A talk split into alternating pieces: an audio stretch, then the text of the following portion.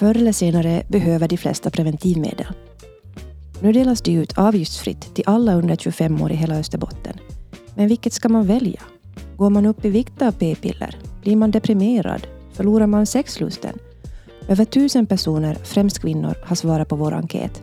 Många har både positiva och negativa erfarenheter. Jag heter Sofie Stara och fokuserar på preventivmedel idag.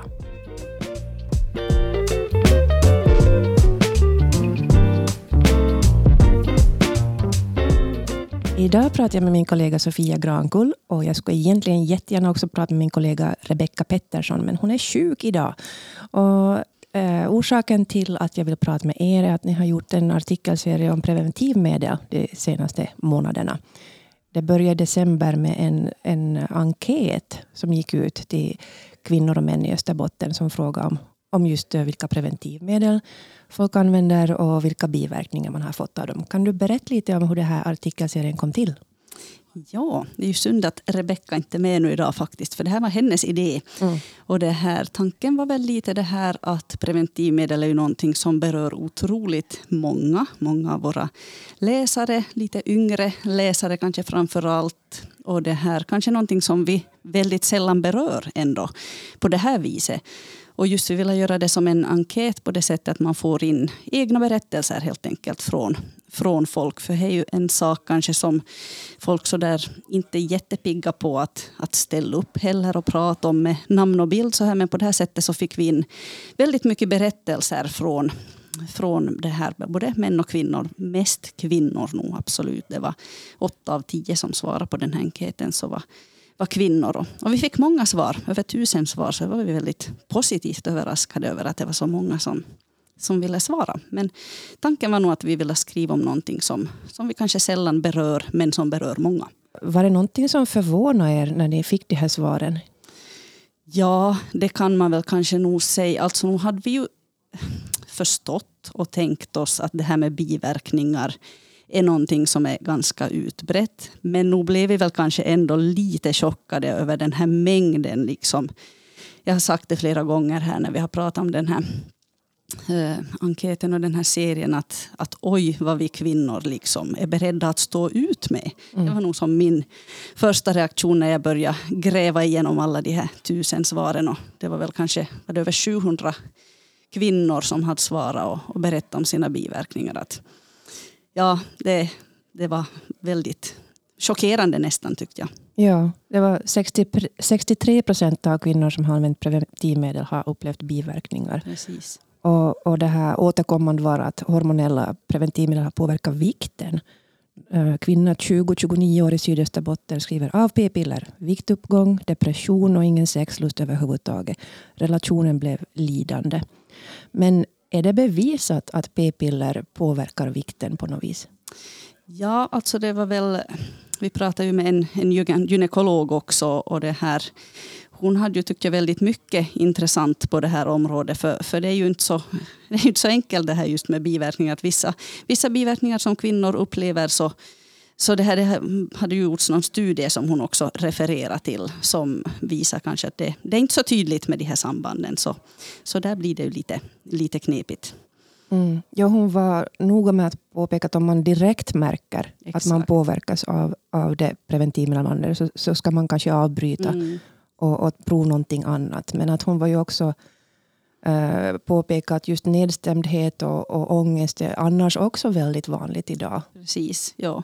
Men sen berättar hon om det här att just när, när den egna hormonproduktionen i princip stängs ner och ersätts med, med syntetiska hormoner så är det klart att det, det kan påverka allt möjligt i ja. kroppen. Och det där vill ju allt fler uh, undvika nu. Det går lite i trender alltid mm, har jag ja, märkt. Ja, det var väldigt intressant att det såg man ju också väldigt tydligt i de här svaren. Det var många som hade svarat att de aldrig kan tänka sig igen att testa ett hormonellt preventivmedel.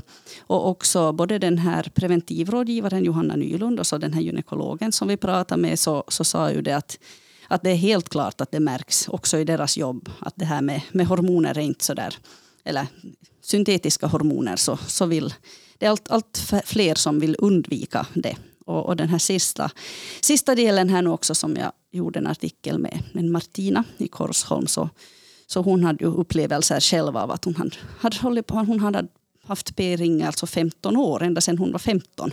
Och, och det här, sen när hon slutade så fungerar kroppen inte riktigt som hon ja, som hon trodde att den skulle fungera. Och, och sen insåg just det här att hon, hon har inte vetat under hela sitt vuxna liv vad som har varit biverkningar av, av hormoner och vad som, vad som har varit henne själv. Och, så där. Och, och det här då vill välja mer naturliga metoder nu senare. Ja. Vad var det hon märkte? Alltså humöret? eh, nej, egentligen var det det att hon slutade med den här p-ringen för att bli gravid. Och det tog elva månader innan hennes menscykel alls kom igång överhuvudtaget efteråt. Och det, det var kanske en liten chock för henne att, ja, att kroppen inte funkar direkt. Ja, ja. Så. Jo, det där kommer jag ihåg nog från när jag var ung och, och en kompis faster, nej, en kompis svägerska skulle bli gravid. Hon var äldre än oss. Och så hade hon hört då att, att det kan ta länge efter p-piller. Så hon slutade direkt och blev riktigt nojig. Men hon var gravid inom ett halvår. Ja. Så det är ju så himla individuellt Det är just det, det, det som är ju jätteknepigt med det här. Och det framhöll ju också den här gynekologen. Och det, det, det här har många sagt i det här. Att, att det är otroligt hur, hur individuellt det är hur hormoner fungerar. Och hon, hon var också väldigt noga med att framhålla det här att det är ju faktiskt inte säkert att eh, en kvinna mår bäst av sin normala liksom, menscykel. Man kan må jättedåligt också. Och då behövs det ju, då är det jättebra att det finns hormoner som, som kan liksom hjälpa till och sådär. Men, men det är väl kanske det som, som är intressant tycker jag. Att, och som man också märker av den här artikelserien vi har gjort. Att vi har fått väldigt mycket feedback tycker jag jämfört med vad i alla fall jag brukar få om artiklar jag skriver så tycker jag att det har kommit mycket. Och just det här att, att det verkar finnas som bland kvinnor ett litet uppvaknande kring det här med sin egen hälsa och sådär. Att, att man, man är liksom inte beredd att acceptera vilka biverkningar som helst, vilket ju är bra. För, för som sagt, när eh, jag ska se om jag hittar min, det som jag nästan tyckte var den värsta, värsta jag hittade här. Uh, som jag tänkt just det här att vad, vad vi står ut med. Att det står att av hormonspiral fick jag ökad behåring, smärta i underlivet efter sex och ridning, hade mellanblödningar länge, tror det var cirka ett och ett halvt år och extrema smärtor första halvåret. Värre än vanlig mensvärk och ingen värkmedicin fungerade. Kan fortfarande få sådana smärtor men vanligtvis bara en dag numera. Jag tänker att ja, fortfarande liksom och, mm. och, och, man är som ändå beredd att fortsätta med det här preventivmedlet som gör att man mår, ja. mår så dåligt. Så. Jag, jag reagerar likadant på flera av de här upplevelserna som, som ni fick in. Att, att hjälp, att det här kan ju inte... Jag vet ju ingenting om det här nu, men min spontana reaktion var att men den måste ju vara insatt på fel sätt eller inte passa den här personen överhuvudtaget. Jag har, jag har själv haft hormonspiral i, i fem år, vilket då var den där cykeln, livscykeln för den. Och den, det är klart det gjorde lite ont när den sattes in, men inte var det något man inte kunde leva med. Uh, och uh, sen hade jag ju ingen mens i fem år. Precis. Och det var ju helt underbart. Ja. kom några små, små blödningar någon gång, men mm. annars slapp jag det. Så jag hade, jag hade nästan bara positiva erfarenheter. Det negativa var att uh, jag fick väldigt dålig hy. Jag fick mycket finnar. Och jag tänkte, jag var ju, det var mellan jag var 25 och 30. Så jag tänkte att nej, det här kan ju, varför får jag nu finnar? Jag har aldrig haft något mycket. Men, men kanske det berodde på, på hormonspiralen då, tänker jag mig. För jag läste ju här nu i, i de här berättelserna att många andra har upplevt också dålig hy. Mm. Och det kan jag tänka på ett sätt så, så kan de här berättelserna kanske vara bra också på det viset för kvinnor att läsa, läsa att man ser att ja, men jag är inte som enda som har upplevt det här på något vis. Och, och det här, den här gynekologen sa ju också att när man kanske så där tre månader kan man ge det ett preventivmedel som man ändå upplever att ger väldigt mycket biverkningar. Att sen är det kanske faktiskt skäl att ge upp och testa något annat. Men med den här hormonspiralen så faktiskt var det intressant att du nämnde för, för det var ju en Kanske, det var det enda preventivmedlet som vi faktiskt gjorde en egen artikel om. För att det, det var väldigt intressant tyckte jag när man såg att eh, det var ju, kondomen var absolut det populäraste när vi frågade liksom vilket preventivmedel tycker du är bäst. Så svarade både kvinnor och män att, att kondom är bäst. Men sen så kom hormonspiralen på andra plats och det var till och med en femtedel av de svarande som tyckte att den är som bäst. Men samtidigt så märkte vi ju i de här frisvaren att det var otroligt mycket negativa upplevelser av den. Så, så därför ville jag göra en som helt egen kring den och frågat Va? Men jag, jag fick ju kanske inte några klara besked att var, varför är det så otroligt olika. Utan svaret är just det här att det är så det är så jätteindividuellt hur man reagerar på hormoner. Men jag tyckte att det var väldigt intressant att vissa kände liksom den här eh, som vi intervjuade som sa att hon hade fått livet tillbaks efter att hon satt in en hormonspiral eftersom den hjälpt mot hennes väldigt rikliga mensblödningar. Så det är ju en, det är ju, hormonspiralen verkar vara en sån här sak som ganska många faktiskt använder medicinskt också. Jo, jag läste den där artikeln också med stort intresse. Och det, hon hade ju levt länge med det här. Mm. Och, och, det som framkom där också var att hon trodde att det var normalt. Precis, ja. Det, det blir ju till sist så. Ja, så det, det är ju otroligt viktigt att de här berättelserna kommer ut och att man pratar mer om det här. Och antingen känner igen sig hos andra, att man är inte är ensam om någonting. Eller så också får insikten om att det behöver inte vara på det här sättet. Man behöver inte blöd jättemycket i två veckor så att det påverkar allt i ens liv. Nej, precis. Det finns, det finns hjälp att få. Mm.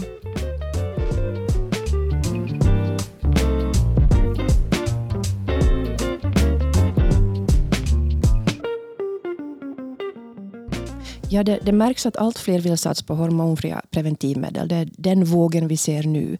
Den har ju också, det har också förekommit tidigare i historien. När, när de här första rapporterna om blodpropp som hade orsakats av p-piller kom, var det på 70-talet tror jag, så, så då rasade också efterfrågan väldigt mycket. Men sen kom det tillbaka. Att det, det, det finns alltid saker som påverkar användningen av, av hormonella preventivmedel mer eller mindre.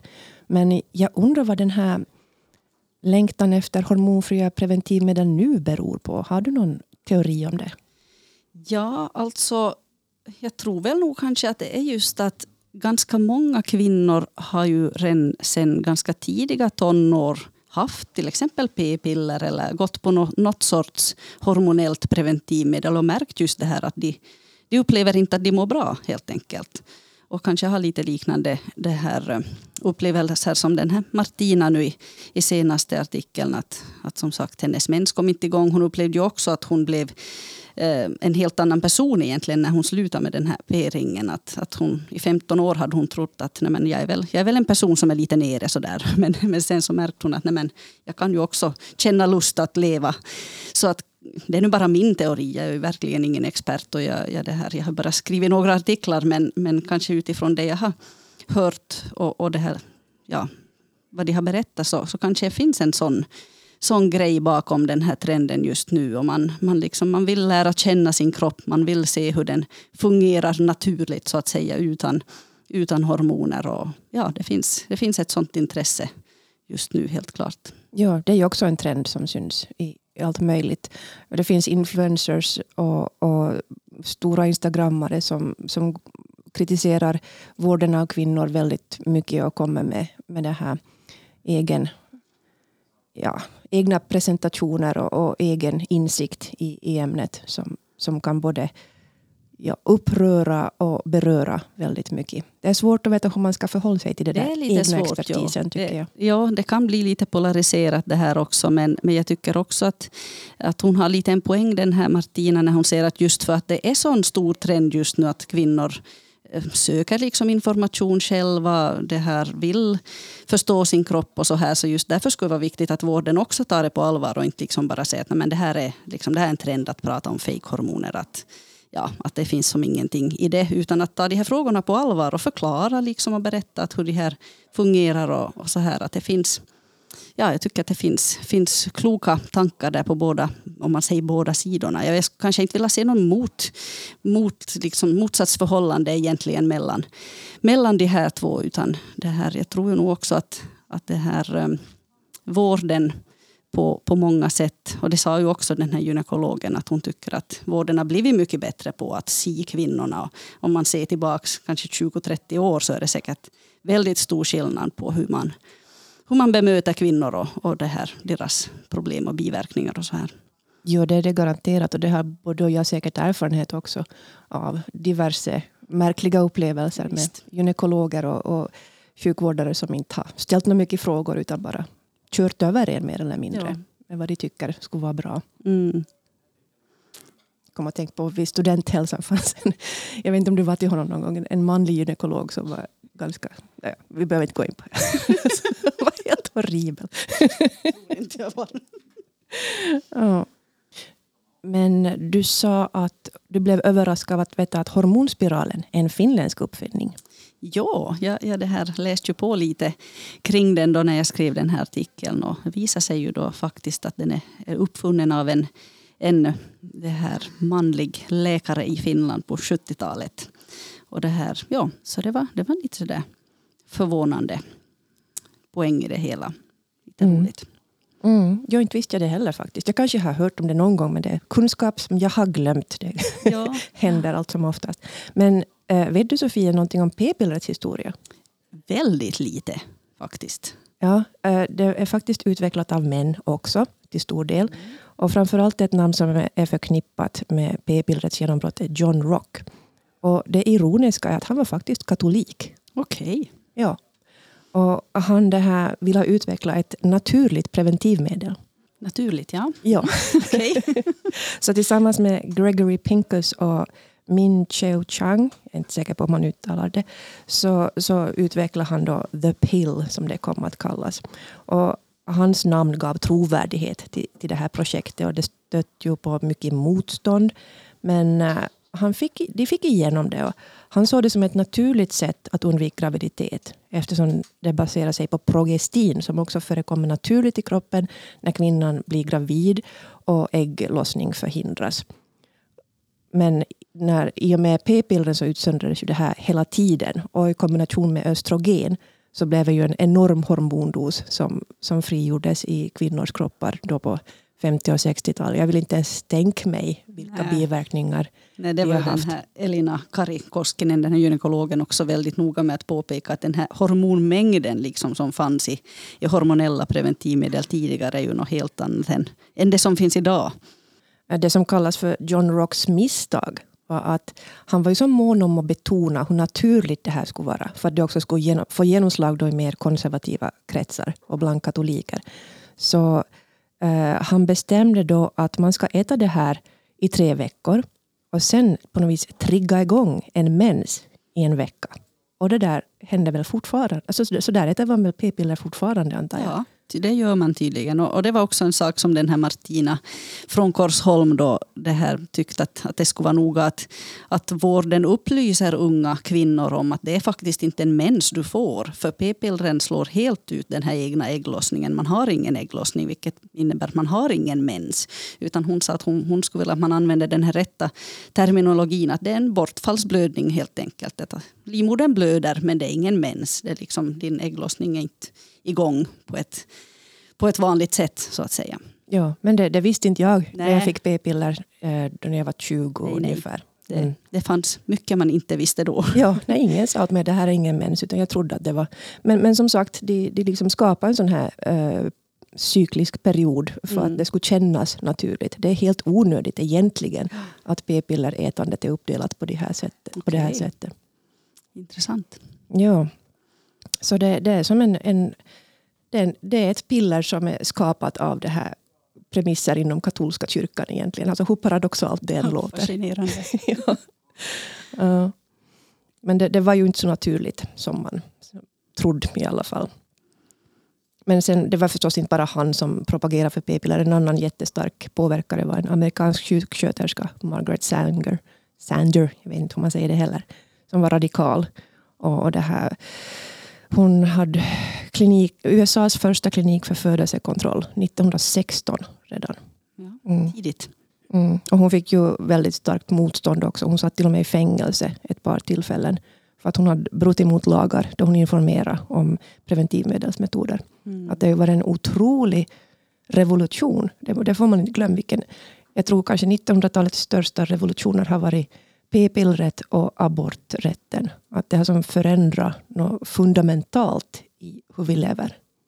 Sen kom ju tydligt fram också under den här artikelserien tyckte jag det här med hur stort, alltså hur mycket det fortfarande är på kvinnans ansvar med det mm. här. Mm. Och, och, det, det har kom, tycker jag liksom gått igenom alla, alla artiklar och när jag också pratade med den här preventivrådgivaren just då, Johanna Nylund i, i Jakobstad så, så hon sa ju att hon tycker det det är synd det här att det syns så få män på rådgivningen, för preventivrådgivningen. Att ofta är det kvinnan som kommer ensam och, och det här. Ja, men män verkar inte riktigt ta, ta det på, på så stort allvar fast det ju måste påverka deras liv också. Om man tänker att en, en kvinna påverkas så mycket, kan påverkas så mycket av, av preventivmedel. Så, så det här borde man väl tycka att, att den man som är inblandad också påverkas.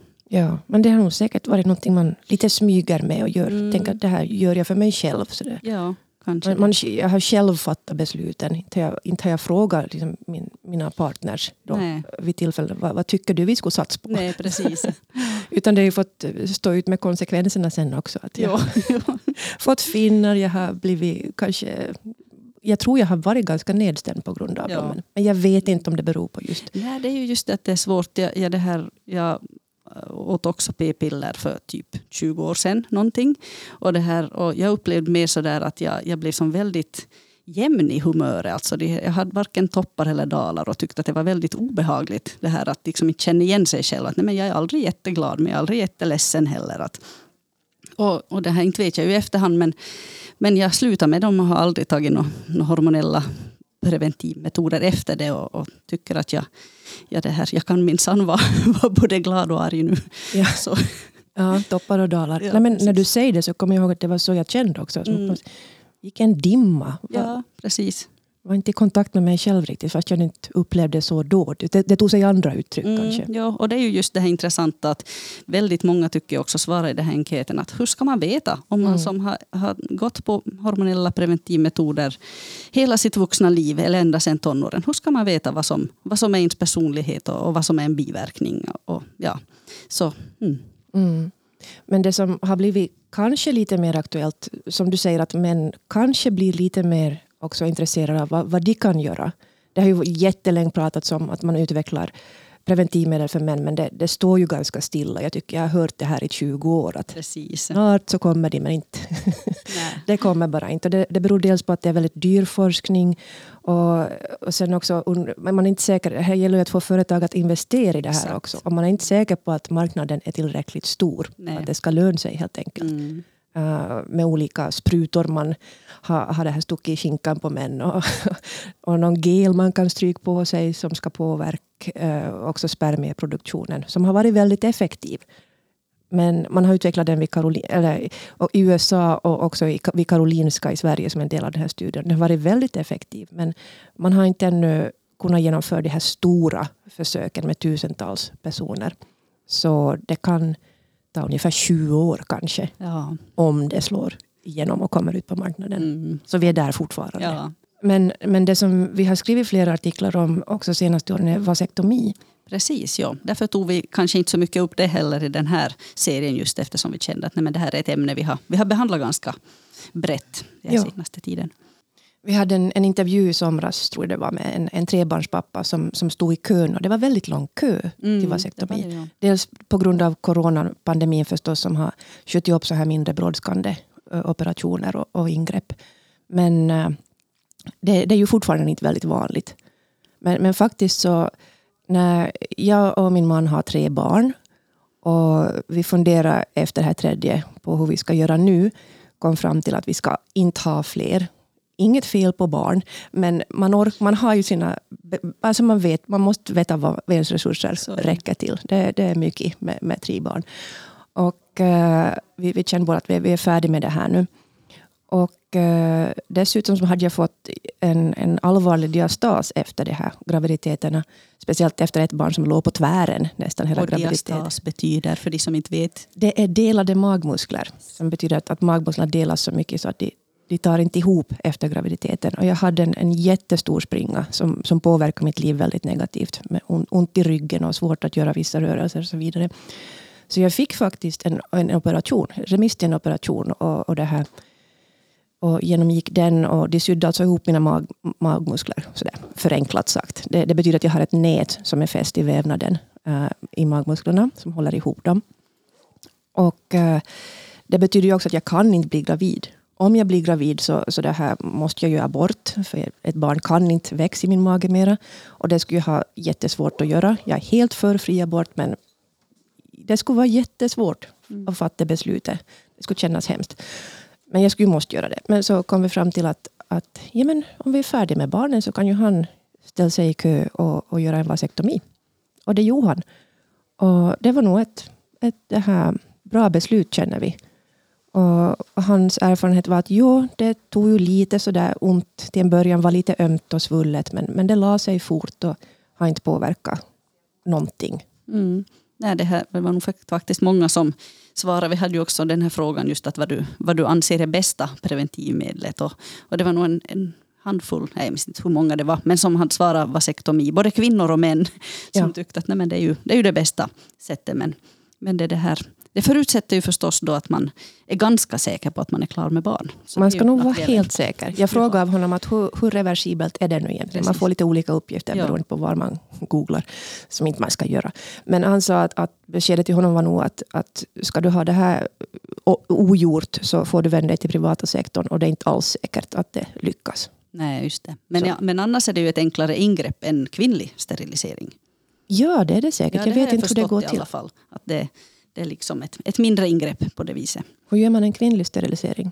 Vad jag har förstått så är det här eh, kvinnlig sterilisering ett större ingrepp och, och görs ofta, eller kanske alltid under narkos. Att det är liksom lite större, större grej att göra en, en vasektomi som vad jag har förstått i alla fall inte, inte ett jättestort ingrepp. Nej, inte, inte uppfattade jag det, var det heller. Och inte var han nersövd heller. Nej. Ja. No, vi vet inte så mycket om kvinnlig sterilisering så vi ska inte gå in på det här. Men... Vi är inte experter på, på det här utan vi, bara, bara, bara, bara vad vi har läst på och fått höra. Ja, vad jag har förstått så innebär det att man, man förstör äggledarna på, på något sätt och det låter ju ganska radikalt. Mm. att man ska inte göra det om man inte är riktigt säker. Nej, nej. Och det, gäller, det finns ju också krav på, vissa krav ställs på den som, som vill ha vasektomi eller sterilisering. För män är det att du ska vara minst 30 år eller ha tre barn. Precis, ja. Att det finns vissa sådana här så att man inte ska ångra sig sen. Ja. Att göra det för, för snabbt helt enkelt. Den magiska trebarnsgränsen. Ja, Vi har båda uppnått yes. kvoten där.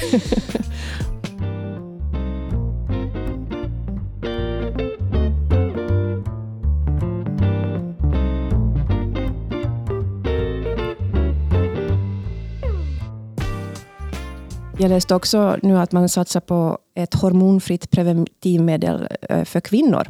Som vid Karolinska universitetssjukhuset, Kungliga Tekniska högskolan och Karolinska institutet så håller forskare på att utveckla det här. En slags gel då som ska hindra spermiers väg till livmodern. Men precis som med den här gelen för män så är ingenting klart ännu. Nej, precis. Jag fick också ett mejl här, häromdagen Eh, på grund av den här serien då det var en som skickade och frågade varför vi inte har skrivit någonting om Pessar. Mm. Som ju tydligen är ett, ett det här helt hormonfritt eh, ja, preventivmedel som kvinnor kan använda. Och, men jag svarar att vi har inte som på det sättet lyft fram, det är bara hormonspiralen vi har gjort en helt egen artikel om. Och, och det här Pessar verkar vara en sån där grej som nästan ingen använder tydligen mer. I alla fall i, i den här vår enkät så Ja, det kom inte liksom, fram något där. Nej, ingen som nämnde. Ja. Så, så det här, ja. Det har jag aldrig använt. Nej, Vad är det? Alltså det... Jag, jag vet nog, men du får påminna mig. Är det att man för in någonting? Ja, det är precis. Det är som en liten sån där grej som man, man för in som då hindrar spermierna att, att nå livmodern. Och det där gör man före ett samlag? Ja, det måste man ju rimligtvis göra. ja, men man tar ut den sen efteråt? Jag, ska, jag kan läsa lite till här om jag hittar nu. Mm, ja, det är en liten skål som sätts in i slidan innan samlag. Och för att skydda mot graviditet måste du använda det, använda det tillsammans med Pessargel. Mm.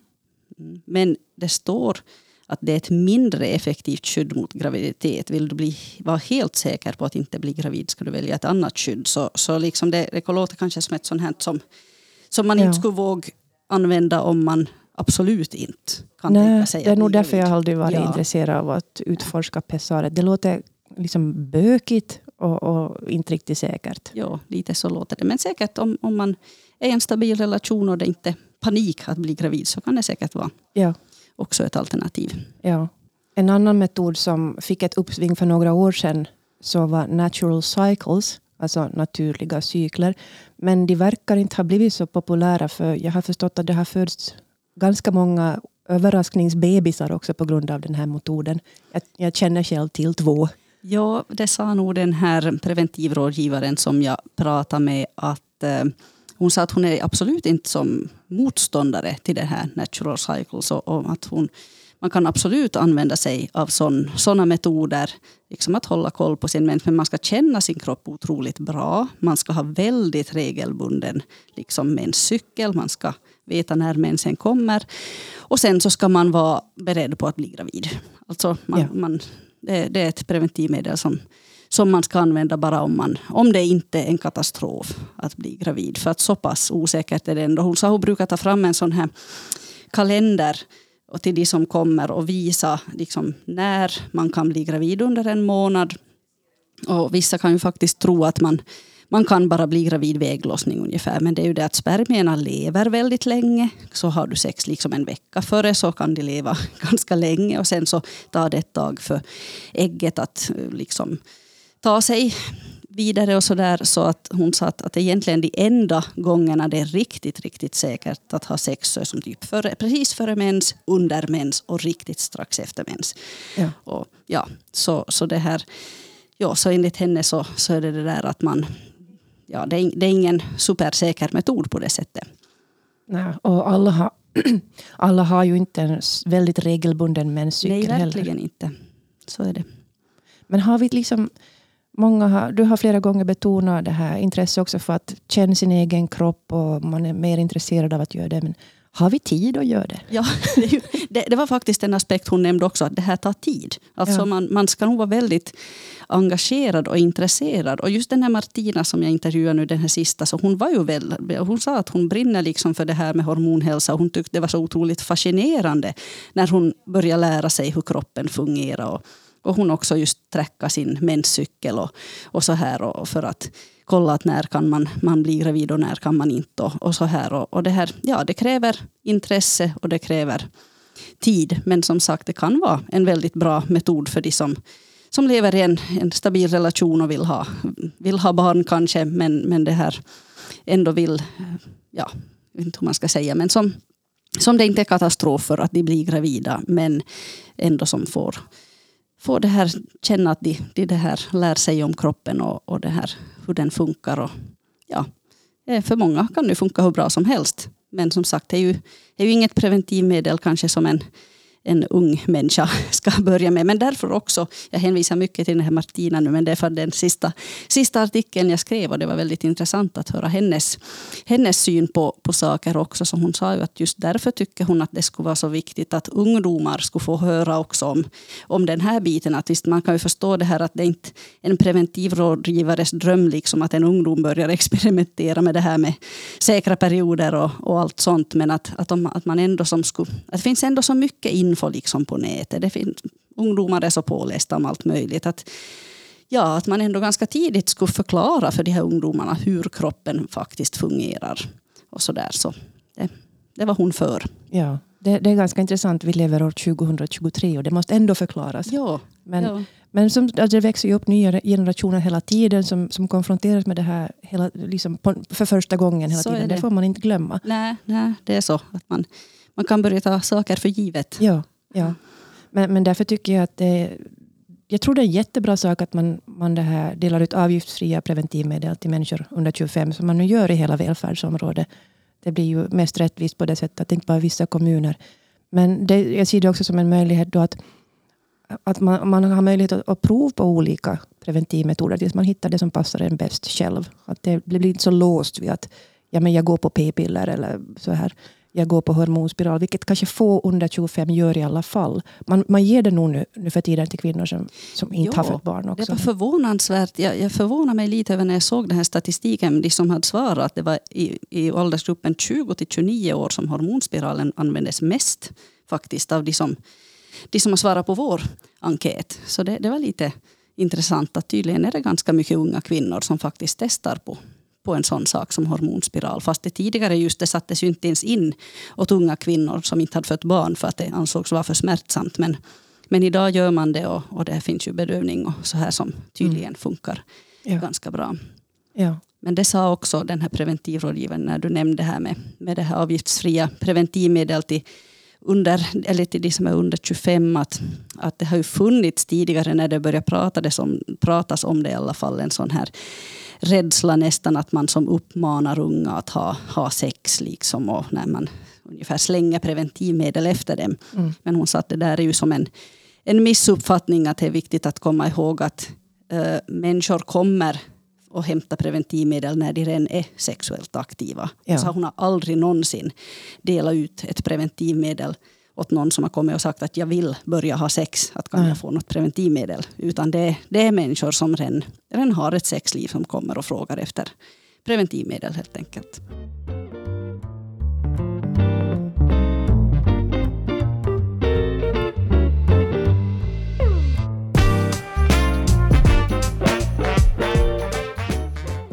Tack Sofia Grankull, reporter på ÖT, för att du medverkade. Och tack till dig som lyssnar på Fokuserat. En podd för ÖT och Vasabladet som görs av mig, Sofie Stara. Vi hörs om två veckor igen.